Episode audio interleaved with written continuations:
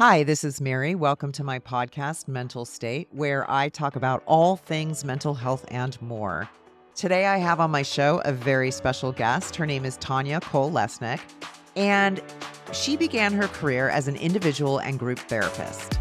Through her decades of experience facilitating therapy groups, Tanya has designed a unique program called the Activate Coaching Program. This program helps you identify and clear energetic clutter that is in the way of you moving forward with your life. And it helps you focus on goals that are in alignment with what matters most to you. When I first talked to Tanya, I was so excited about this idea that she came up with about energetic clutter. And we both laughed because I just said to her, I said, Oh my gosh, you're like the Marie Kondo of personal energy, right? Like we want to get rid of that clutter. What are the things that don't spark joy? And I feel like that clutter keeps us from moving forward. And so, Tanya, thank you so much for coming on to the show. Tanya, after I was reading about you on your website, and you were talking about how you had this life changing experience in group therapy. And I'm curious about that life changing experience. Yeah. Well, I first went to group therapy when I was struggling. I really wanted to have a long term love relationship, and I dreamed of being married and having kids one day. And it wasn't happening for me, and I didn't understand what was in the way. And so I first went to therapy, and then that therapist also suggested I had group. She did both. And it was in that experience of being with other people on their personal growth journeys, I went into that situation having an answer to my own question, you know, what's in the way, and thinking that perhaps I was unlovable. And maybe that was what was in the way. And so going into an experience, feeling that worry, feeling that maybe somebody would call that out and confirm that I was mm. unlovable. Mm. And I even had a tricky question early on, or not even a question, but a guy in group early on said he could spot my neediness. And so to me, that was like, oh my God, he is actually verifying that I'm unlovable, which isn't what he was doing, but it was certainly hard to get that feedback. And in my mind, I'm thinking I'm hiding all this stuff. And clearly it wasn't hidden. But in that process of hearing from other people on their personal growth journeys, it helped me see other people that I was building relationships with and starting to admire and really start to love some of these people and see them struggling with some of their own insecurities. And um, it helped put a crack in mine and it helped me start to question this limiting belief that I had been carrying around and learn about needs and learn about having compassion for myself and really starting to see oh, it's not that I'm flawed necessarily. I mean, obviously, there's all different parts of who we are, all different layers and shadow side and all of that. But it's really being human. And I just softened a lot about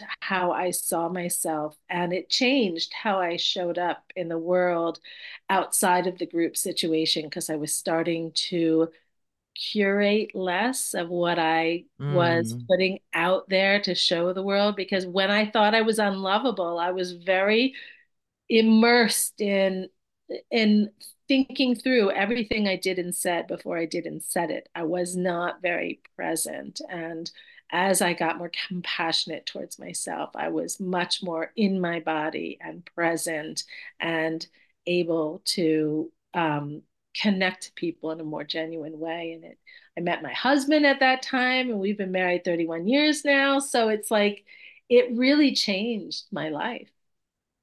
Wow. I think that's so interesting because I know that for me, when I was younger, I have been injured in being in participating in groups like social groups, you know, like friends groups. And so I mm-hmm. really started to get an aversion to groups like, oh no, I don't belong to any group because it was so painful. Um, and just what I'm hearing you say, it's like I, maybe I just didn't feel, you know, seen and heard. And I, I ended up having a lot of social anxiety as a result of that. Mm. And so you know, now looking back, like I like group therapy was just not something that I was going to be a part of. And I recently participated in a in a group over the last week, which was led by Bessel van der Kolk, which, as we know, is one of the preeminent trauma therapists in the world and wrote that book, The Body Keeps the Score. And even going into that group, I had so much apprehension. And then, you know, through the different exercises that we did in the group and the holding and the being seen and heard and, and validated, it really had a very powerful healing experience for me. And now I kind of see groups in in such a different way. And so, you know, I'm curious because I know that you have been in this field for over for almost 30 years and started mm-hmm. out as an individual therapist. And so, you know, I'm curious like what you notice the difference in your work between doing that individual work and the group work. You mean as a practitioner, as, as a practitioner, a therapist and a, yes. and a coach, mm-hmm. um, and a coach? I for me, I feel like there's a richness to group work that doesn't exist in individual because you have the sharing of people on journeys together. And there's something in that experience of really feeling in your body, oh, I'm not alone that I think is so powerful. And when it's done right, because I hear you about that injury and it makes a difference on how a group is run, who's running it, how do they run it, all of that makes a real difference. And I, as much as I love group, I've been in groups where I feel like, hmm, I'm just gonna like remove myself a little bit and not been as present. It really depends very much on the culture that gets created in the group. What is what are kind of the agreements going into a group situation that people understand? What is the space like inside of a group? Um, so, in terms of me running a group, I put a lot of attention towards creating a safe space where we share intimate things. Um, I share parts of my own humanness with, I do individually as well and in group, but I think there's such a culture of, oh, this is what we do here, that when people do my group, there is a quick feeling, okay, this is safe here. And we have an understanding as we're going on our journey together that we're sharing intimate things that we don't necessarily share with the rest of the world, or certainly not everybody. And we celebrate each other. We, if somebody is sharing something that is hard to say or that's um, a tender spot, we we acknowledge that with each other. And so it's like I always think of it. It's almost like I don't know why I think of it like a soup almost, mm-hmm. you know, like mm-hmm. all the different people and and sort of helping people connect to each other. One of the questions that I ask most of all in the sharing with my um, groups is what's resonating for you as you're hearing the other people in the group share, so that we're very intentional about the overlap and where we're resonating with each other and and sharing different parts of ourselves so we really feel seen. It's so important one of the lenses that I that I view in my own work is I use like the lens of attachment style. Now that's not the only mm-hmm. lens I use, but that's one of the lenses that I mm-hmm. use. And so I'm just wondering do you in your group work do you see shifts in attachment styles from insecure to earn secure attachment yes yeah i mean i think that that's something that gets practiced in group and mm-hmm. people are sharing some of those parts that I talked about. And then they take some of what they've practiced in the group outside of group, depending on what specifics they're working right. on. So we'll kind of identify what somebody wants to bring outside of group and why, and their understanding of that. And then we follow up with each other. We have a certain amount of accountability. And so there is a real experiential um, experience of going through some of these things again first in group. So it just changes us. I think it changes our wiring even when we're able to have a different kind of healing experience and then start to be more mindful of how do we want to intentionally move forward on certain parts of our journeys. Yeah and it's it's so in a group setting it's like you can you know, you can celebrate those wins where it's like you're working on something in the group and then somebody takes it outside of the group and works on a relational piece out there and has a has a um a more corrective experience out in the real world. Yeah. I'm just curious like when somebody doesn't have that corrective experience and then they come back to the group and they and they bring that in. I'm just wondering how do you see that being supported by other group members? When they don't have the corrective yeah. experience. Mm-hmm. I think people, um, because there's such intimacy, we do share with each other some of those ins and outs. And I think we celebrate each inching, each bit of the inching along. So if somebody first is identifying it, that's huge. And then they're making a decision about what they want to do out there in the, the world outside of group that's huge. If they try something and they don't succeed, we talk about, first of all, how amazing it is that they've identified it and tried it. Mm-hmm. And then we reassess like, is this continuing to be the path that makes sense for you to continue? Come back and we'll keep trying on this one. Does it feel like it's not quite right and we may adjust it? Um, and so there's real transparency of the journey, and we share. Um, the, just all the different layers with each other. So we kind of celebrate more being on the journey than we do yeah. successes necessarily. We feel like taking steps and being brave and doing some of those hard things is so amazing and something for us to celebrate. Mm-hmm. Mm-hmm. And also I like to tell my clients when they they are working on something and then they go out they go out into the real world and mm-hmm. apply it and even if it doesn't, you know, quite go the way that they imagine it going, it's more of the doing. Mm-hmm. And also, they're just in a different place in their journey because I'm reminding them that they're doing the work and maybe the person that they're interacting with may not be doing the same type of work or may not be seeing it in the same type of way that they that you see it and that's okay. Mm-hmm.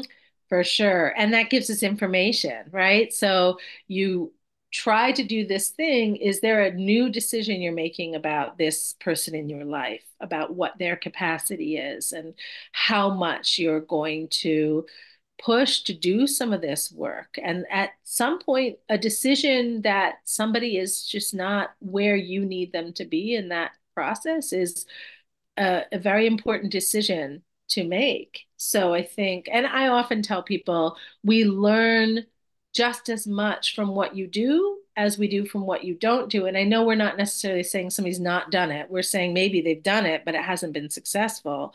But all the different ways of trying things and seeing what happens and having the experience is all part of the growth process.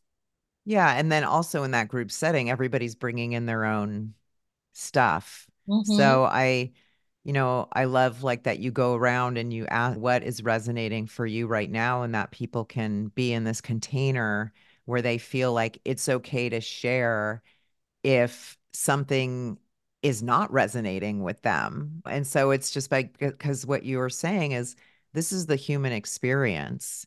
And so everyone's not going to have the same feelings or reactions to things that you're or you're hoping you know that like oh i'm going into this container and it feels really safe and then somebody might do something that's feels unsafe and so i'm just curious how do you facilitate that like when people get really activated in the group setting I rarely have that in my groups. And I think mm-hmm. often it's because there is such a, a culture of what we're doing and the journey of right. it. But when it does happen and we're activated, we um, will be transparent about that. And I will sort of question what what's coming up for you what's going on and see whether or not the person can share a little bit more now often what i do is i'll see people individually as well as group not always. Sometimes people are finished with individual they just do group. But if somebody has some extra stuff coming up and we can see like it's touching a tender spot we will acknowledge that. And then i will offer do you need some more time to process that? Because that might be something that would be helpful for somebody to process a little, bit more separately and then decide what are they going to bring back to group so that they can um, benefit from both processes because I think the individual can be really helpful, more helpful mm-hmm. than group at times, and at times group is more helpful depending. Um, and so I think there's there's different ways to kind of keep moving forward. Um, but one of the things that you were saying about like paying attention to what's resonating also, and back to your earlier question about well, how am I different as a group leader versus an individual coach? And I think the one thing that I love to see is the unconscious stuff can get mm-hmm. touched in group in a way that doesn't happen in individual because we're kind of on this path and we're identifying everything together. But when you're in a group situation, somebody's going to say something that you have not been thinking about for 10 years. And then you're like, oh, oh my God, that really resonates. And then you can sort of put this other layer into the picture that you're kind of trying to understand better as you're on that personal growth journey. Yeah, I love that because, you know, healing does not happen alone, right? And and there's such power in groups. Now, speaking about power, so you've been doing this work for 30 years and you have developed a program called Activate. So I'd love to learn more about that program. Yeah. Yeah. So activate really is the combination of individual and group. Often people are often scared of group. I mean, that's been my experience. And I know you yes. a little bit, right? So that's been my experience. I know I'm going to get completely activated and I'm going to have to sit in this group and I'm going to have to sit in my stuff and I don't yeah. want to sit in my activation which yeah. was it was just so beautiful to, for me to have a different type of experience last week and i'm like okay that shows me i've done the work and like now you know even as a therapist i'm interested in yeah. in in pursuing group therapy on a regular basis because actually that activation can be part of what helps us learn what mm-hmm. needs our healing, what needs our attention and our focus.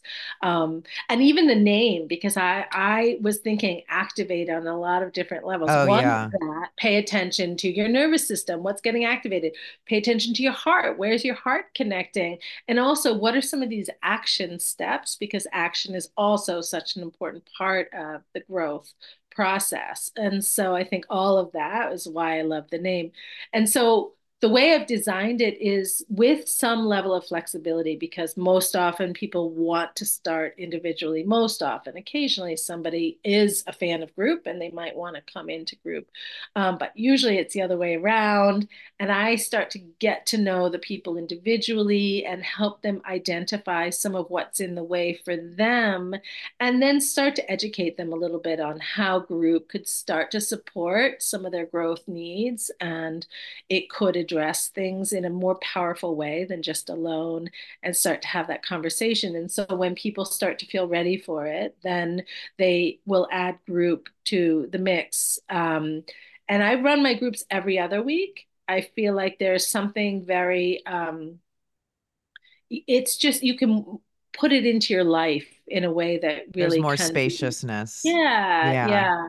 And um, so I'll usually individual then group and individual together where somebody can do some of what i mentioned earlier like stuff comes up they don't feel ready yet to share some of the layers in group they talk separately with me. And not only is it that we have a separate safe space to do some of this processing but also we've now had a shared experience. So when they talk about something that happened i was there. And right. so i can speak to my own reaction, what I had a sense of what was going on in the room, and all these different nuances to that experience that typically we don't see our clients in social settings. We hear about it, but we don't see it. So to be able to see some of that and see some of what's going on in the context of the work that they're doing is so helpful. Um, so, and then when somebody feels like they really kind of have a handle on some of that and they don't necessarily have the need anymore for the individual processing, they can switch to as needed or just group and really use group as a way to continue on with their personal growth journeys. And the other piece that I offer to the groups is because it's every other week on the week between the group, I'll offer them a topic that usually grows out of the prior group. So it could be something like the last one we talked about, or what are some of the practices that you use to ground yourself? And it doesn't have to be formal official practices, but what do you do? And I love those conversations because rather than just catching each other up on what's going on, they start to dig a little bit deeper and talk about some of their either past experiences or some of the um, just as they're going through those quiet in their own spaces experiences they're sharing that with each other.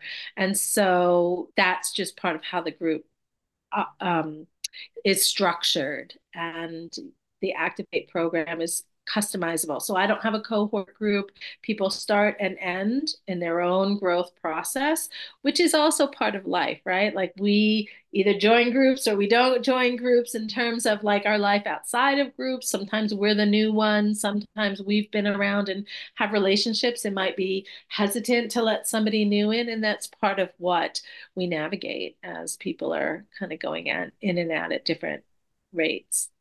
Yeah, there's something interesting in that dynamic of introducing a new person into the mm-hmm. group and just how the group can like morph and shift around that and how the group reacts responds to that and also when somebody leaves the group mm-hmm. and so mm-hmm. there can also be a lot of grief there right because yeah. some people i i'm sure you probably see this i can imagine this like some people may attach to certain members of the group more than others. And so, you know, it, it's so interesting just to be able to observe people's different experiences of people coming in and mm-hmm. people leaving. Yeah. And so I'm just curious, you know, what do you notice about that? Like, what's alive for you when people come in or people leave, especially if somebody's been in there for a really long time and people have developed these relationships? Yeah. Um, and then they leave. And that's a my my this wasn't going to be a two-part question, but my second question is do you allow people in the group to have relationships outside of the group? Yeah, that's what I was just going to say actually. So when I was in my group, that was not allowed. Yeah. And, and I really do a coaching group. Mm-hmm. Um, and so I think it's less strict, but honestly, I've always allowed the relationships. It has felt important to me that people can um, navigate that on their own if they really feel connection to somebody and they want to reach out. We have a um, WhatsApp little texting group that we okay. have, and so people can reach out to each other for extra support during in between. They don't do it that much, but it's there if people are interested, and I think they really feel that support from each other. So I do allow it, which I think changes what you're asking a little bit because they can maintain some of those relationships. And honestly, I feel kind of sad that I wasn't able to maintain those relationships. There's there is a a man that was in two of the groups that I had been early on that I think about sometimes. And I'm like, oh, ah, I wish I knew how to get in touch with him. He was, you know, we had such a, a lovely connection, and it feels sad to me that that was just not allowed to be part of it. And I wonder, you know, what happened to that guy? Where Oh my gosh, right? I have that with so many clients. Like yeah. what happened, you know, what happened to that yeah. to that person and and um you know, I think that's the challenging part of being being a therapist. We're just only in people's lives for a certain amount of time and you know, hopefully we do have some positive influences and mm-hmm I imagine they'd probably take a piece of us with them as we hold a piece of them in our in our own hearts. So you have this program Activate, and then what about energetic clutter, which I love because Mhm. I know in my body I can feel when I have this clutter. You know, I also work in my practice with psychedelic I do psychedelic assisted psychotherapy, which, you know, ketamine right now is legal psilocybin in some states, but not where I'm located in the state of California. But I know in my own work, I've used psychedelics to assist me in sifting through some of the energetic clutter. Mm. So I want to know about how you help people with their own Yeah. energetic clutter. Yeah. Yeah. I mean, energetic clutter is actually a term that I created not that long ago. It's been, I don't know, maybe a year and a half or so now since I first came to it. And it really was in my own process of physical organizing my kitchen cabinets and realizing the Oh connection, gosh. just that energy and that space. And then I just started to call it that. And there's something in the naming that has been really helpful in my work with people because if they realize, oh, this would be energetic clutter. And usually it's limiting beliefs that we all can carry from our child, that we all do carry from our childhoods and then the behaviors that go, go along with them. One that I've talked a lot about my, in my own life is I definitely carry the limiting belief, um, you know, about the maybe I'm unlovable part, but also will people abandon me if I'm not agreeable, if I don't say yes? And so I would engage in a lot of people pleasing behaviors.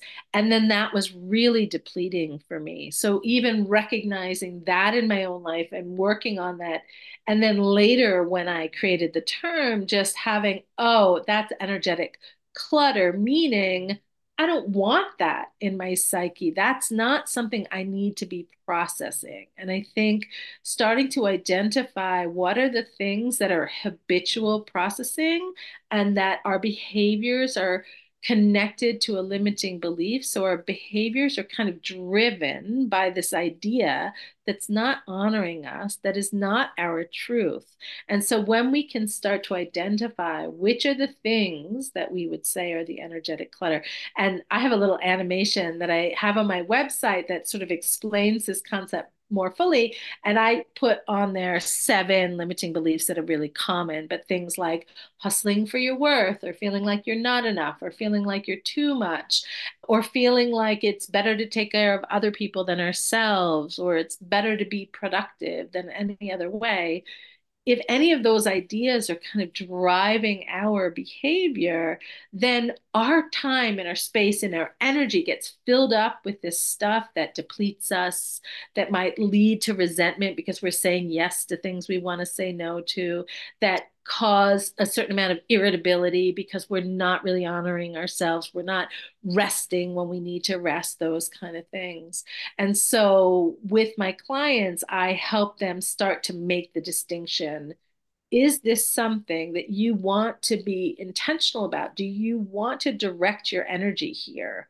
Or do you feel like this is an example of energetic clutter? And we start to identify that. And then when we know which are the ones, we can have a little bit of shorthand when people like, oh, I do that thing, or I over caretake. And so I jump in, like in a group situation, maybe they're letting other people have the space and the floor and they're not taking their own space and we can name it as it's happening and so and see it as oh that's one of those things that's an energetic clutter thing and so we can be intentional about addressing it while it's happening and it takes some of the shame away too i think there's something about I was just, yeah, yeah exactly. I was just uh, completely when you were talking about being productive. And a lot of people think, oh, if I'm not productive, like it's my day off. And if I'm not productive, if I'm not doing something, there's so much guilt wrapped around it and shame wrapped around it. yeah And and I think that we forget that when you were talking about the rest, that our bodies need to rest. Mhm. And so many times I hear from people, oh my gosh, I'm so tired. And I I remind them, I go, you're revving your nervous system is has been revving in red for the last two weeks.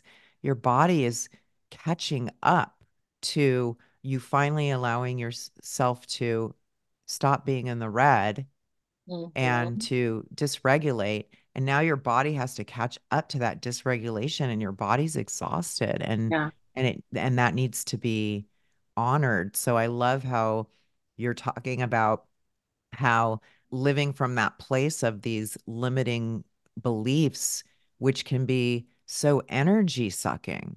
hmm Yeah, yeah. And I think if we have a limiting belief connected, that whole thing that you were just talking about of trying to help somebody see their need for rest.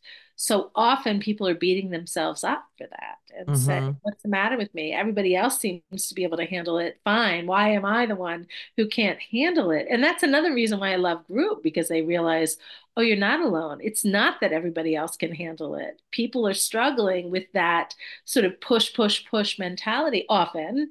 And so it helps, I think, release it a little bit more. hmm And uh, yeah, coming off of my week of a group process, we ha also put together this WhatsApp group, and so many people were like, "Oh, my dreams have been crazy, and I'm so tired." And I noticed that for me, I was like, I had the I've been having very intense dreams. I literally rested all day Sunday, and I was I was like honoring my body. I was just like, okay. I, I'm I can't go to that birthday party tonight. I'm literally exhausted. I don't think I'm going to be able to make conversation. I want to, but I can't, and I have to honor that and I have to step back. So I love that you talk about this energetic clutter because I think that these limiting beliefs are also can also be, even though I know that limiting belief, what you were saying, like some people were like, I don't matter uh, or I'm unlovable. It's like, okay, cognitively, I know that, but I'm also not seeing how I navigate my world through that space and how, again, how completely exhausting it is. Yeah. Yeah. And that thing you were saying earlier about the body catching up, I think, yeah, we can know a lot of things intellectually before we know them on an emotional level.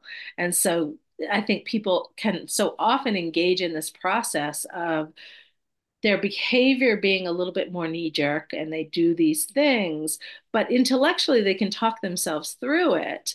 But they're emotionally, it can trigger a lot of stuff because Oof. even though they get it intellectually, if they start to go against something that doesn't feel safe, then it Yes. is so dysregulating. And so knowing that you're not going to be probably both places uh, at first. At first, it's just more of an intellectual understanding. And then with time and practice and giving yourself permission, then you can have these other experiences that help bring the body and rewiring and to be less triggering with some of these patterns in our lives.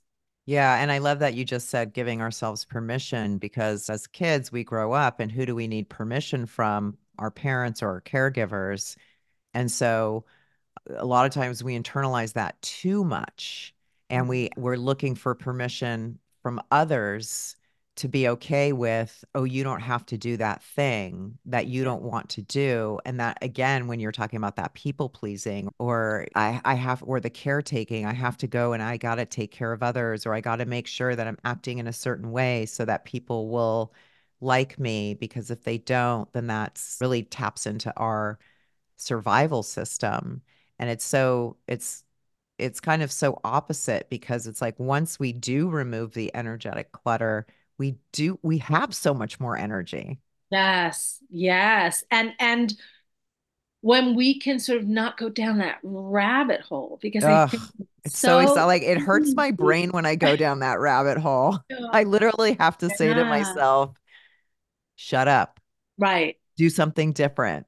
Turn Yeah. on, you know, listen to music, just do something different because I Yeah. literally can feel it in my brain. It feels so heavy when I go down that rabbit Mhm. hole. It's so Yeah. Yeah. interesting when you get in tune with your body, like how that stuff can really, it's like weighs on you, right? And you Yeah. physically feel that weighing. Yeah. And the more you know yourself and the more hmm you kind of do these investigations wherever you're doing them. So I, we're talking about group, but could be journaling. It could be just checking in regularly, paying attention. Um, the more we can catch that stuff in action. I know for me, doing new things, I have this impatience with myself. And when I hmm don't feel like I've mastered something, Right. I can be really unkind to myself. And then I start to get overwhelmed and I start to get a little bit more frenzied about things. So knowing that pattern is helpful because I can be like, oh, yeah, there's that thing. There's that thing I know I do all right, I'm just, it's just new, read through it, you're doing fine, and sort of doing kind of a reframe and coming back into my body as I catch those patterns in action. Right. So it sounds like you do, you know, you practice what you preach. And how important is that for your clients' growth? I feel like it's so crucial. I feel like it's such an important part of this work because this idea that somehow I, as a therapist and coach, has have had this all figured out and I know what I'm doing and I've mastered life and just follow along with me and I'll tell you how to do it is not honoring the real layers of being a human being. And I am human and I have good days, bad days. I struggle with things, of course. And so I think it's in that when my clients are going through something that they don't feel somehow that we're on different levels. We're both human together. Now, as a coach and therapist, I don't bring people into all my journeys. Right. I'm not there for that reason. However, often that stuff can be helpful in the learning process. So if there's something that somebody is talking about, whether it's group or individual, that I have a story from my own life that can help show some of what's getting touched on, I will share it. I feel like it's an important part of the hmm process. When we move through these processes, when we start to get to know ourselves so much better, when we start to shift the limiting beliefs and make them more expansive, I know personally that I've had to step away from a lot of relationships. Mm. And so I'm just curious in your groups when you're noticing that people before we were t- I was talking about we learn this work in the group, then we go apply it to the outside world. Sometimes it's not going to result in in what our fantasy was. Oh, if we talk about if we oh open with this person and then we're going to have this more open and deep relationship, it may backfire or it just may not just turn out the way that we want it to turn out or we may see that oh, this is a relationship that the expiration date has come and it's over. And I'm just wondering how that grief and that loss gets processed in the group when someone comes back and they there there can be a grieving around a, loss of all of these relationships and also a realization that there are going to probably be more relationships that are going to end. Yeah. Yeah.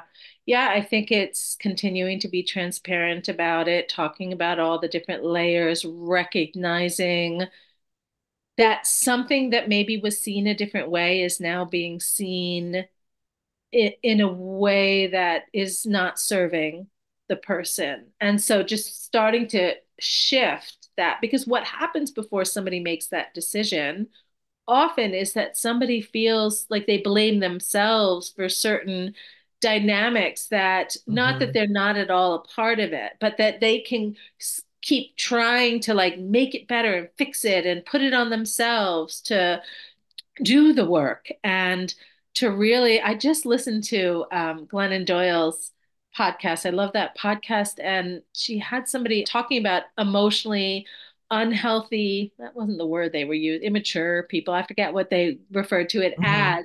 And just even talking about like this mother whose focus really was on her kid, but felt a lot of pull from her mother in law and just making the Mm, decision. Like, I love the way she said this, and the language was, My energy is already spoken for.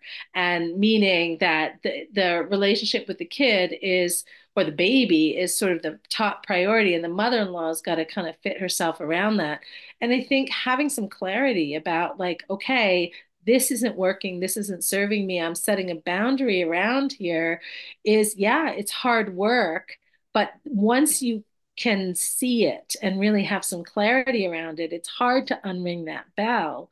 And so starting to continue on and either continue gathering information about like right it's really not serving me it brings all this stuff up and getting more clarity around I need to move on from this relationship and, and having made that decision and then taking little steps. How can you do a little bit of it? What do you actually need to say? I mean, we talk about some of the actual concrete steps somebody might take, and then we share with each other how the journey went, what came up. And so the pain and the grief that somebody is experiences ends up getting to be part of what we talk about.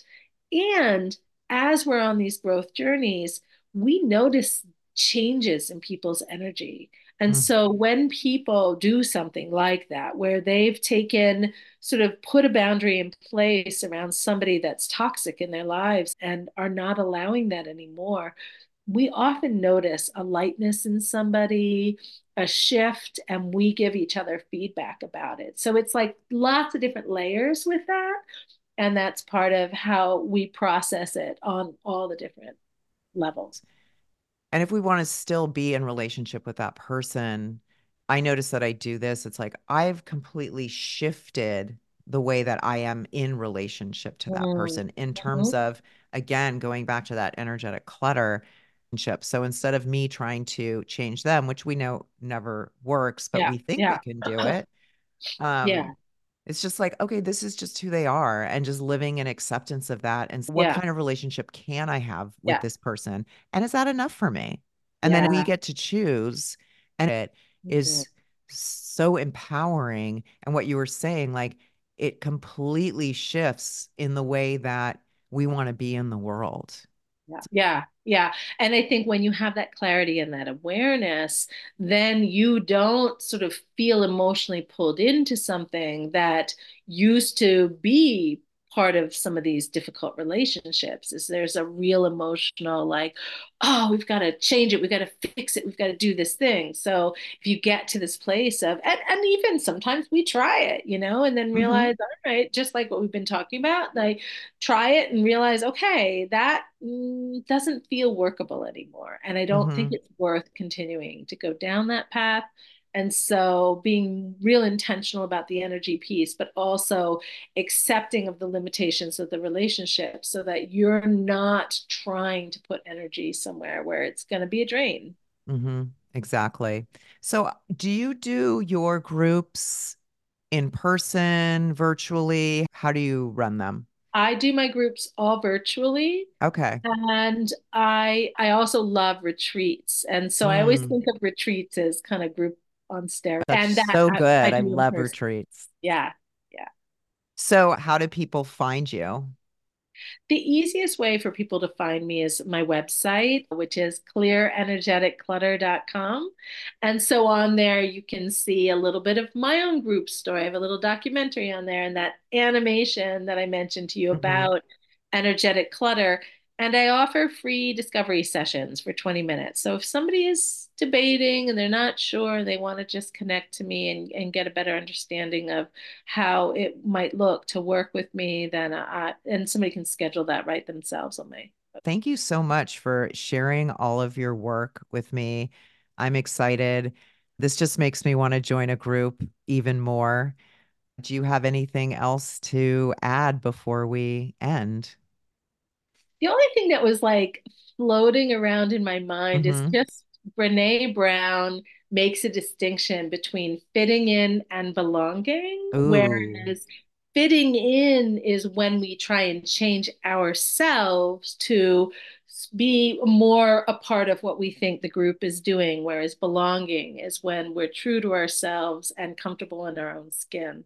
And just, I love that distinction. I was thinking about it earlier. So I just wanted to just mention that as people are considering, you know what their own goals are. And some of the difficulty even with group is if the attention is on fitting in and changing ourselves and that's problematic. And how do you belong? How do you stay connected yeah and and fitting in for me brings up that anxious attachment style which is so disembodied. Yeah and exactly. belonging that sense of that really heartfelt sense of belonging is such an embodied feeling. Yes Yes. Yeah. I yeah. And, and so, and thank you so much for having me on your show. And I've loved our conversation. I loved meeting you too. So, thank you, thank you again, Tanya Cole-Lesnick, for coming on the show. And I just want to say my conversation with her just really solidified the power of group therapy. And I know that I recently did a workshop and there was so much healing that happened in that group. And I cannot express enough how powerful it is to heal in these groups. So if you're thinking about therapy, maybe group therapy is something you want to look into. I'm going to have all of Tanya's information in the show notes. DM, reach out, my website, mary at marybtherapy.com or DM me at marybtherapy on Instagram. And thanks for listening.